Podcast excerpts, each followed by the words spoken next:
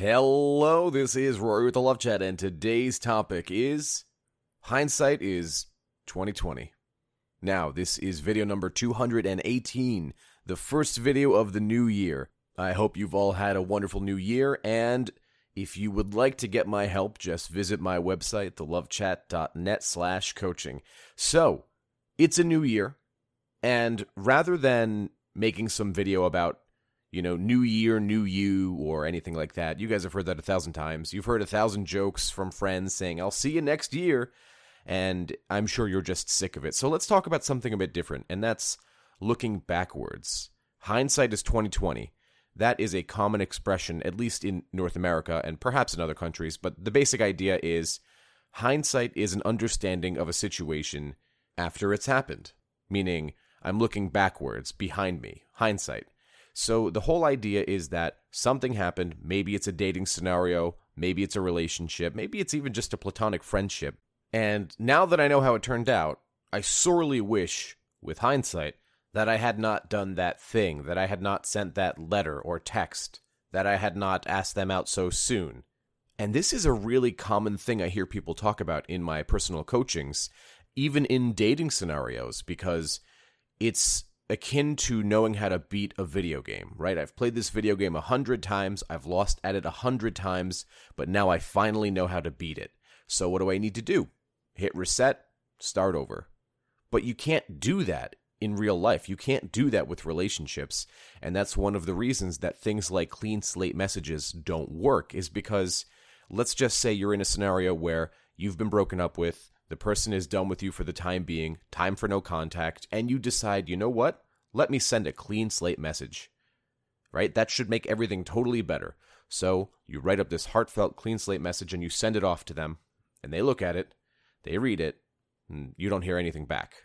So you message them saying, Hey, did you get my message? And they go, Yep. Okay, cool. Uh, can we start over? Nope. That's not how human beings work, right? What happened, happened. We can't pretend it didn't happen. We can't pretend there's a reset button. And that frustrates the hell out of people because it's hindsight. If only I knew what to do then. It's a form of mind reading, except the situation has already happened. And so hindsight can be frustrating because once an anxiety ridden situation is over and you have the benefit of a clearer mind and less anxiety, it's so obvious what to do, and yet it's so difficult because we replace what is obvious with guilt. We guilt ourselves, right? How stupid am I that I didn't see that this was the right way to go?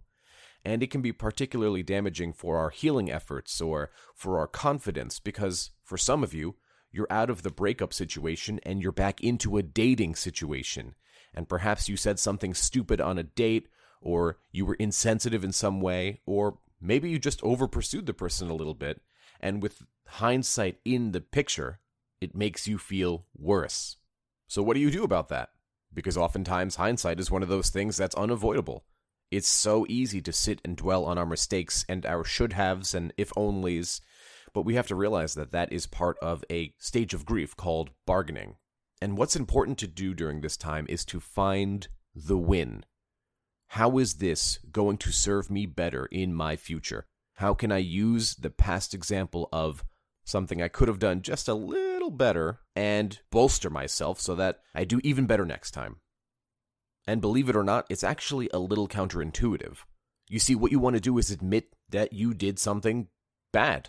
Or perhaps more accurately, you didn't perform in such a way that would have been most beneficial because you didn't know what to do being able to admit to yourself that there are some things you could have done better means that you can build trust in yourself.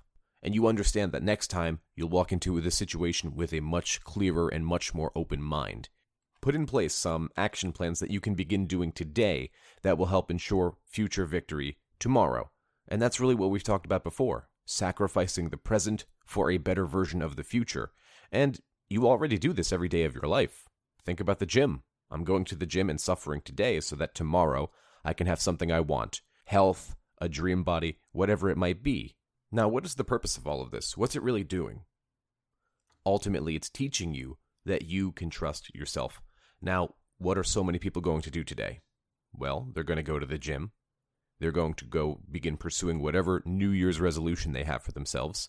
And for a lot of those people, they're not going to set realistic goals. And the problem with that is that they don't trust themselves. They don't believe that the goal that they're setting is actually one that they will accomplish, or at least they believe it in the moment, but not in the long term. And that's what's particularly damaging. So, sure, first week of January, those gyms are going to be packed. First week of February, the gyms are going to be ghost towns. And the main reason is we don't trust ourselves. We don't set realistic goals or things that we actually believe that with time will accomplish. So that's what's so important about this video, so important about hindsight in general. Use the hindsight. Learn from your mistakes. Use your past mistakes to make better future choices. And then slowly, with the help of your own personal work and a counselor and the gym and your friends and loved ones, you can rebuild trust in yourself. It's a new year, and that's the closest thing that you and I will ever come to as a reset button. That's all I had for today. If you found my video helpful, I'd be so very grateful if you'd help my channel out by subscribing and hitting like. That way, YouTube will show my videos to more people who haven't seen my content yet. Please leave me a comment below and tell me what topics you want me to cover in the future. Additionally, if you'd like extra videos every week, private live streams with me, and free copies of my best-selling book on Amazon, just visit my Patreon, patreon.com slash thelovechat. Until next time.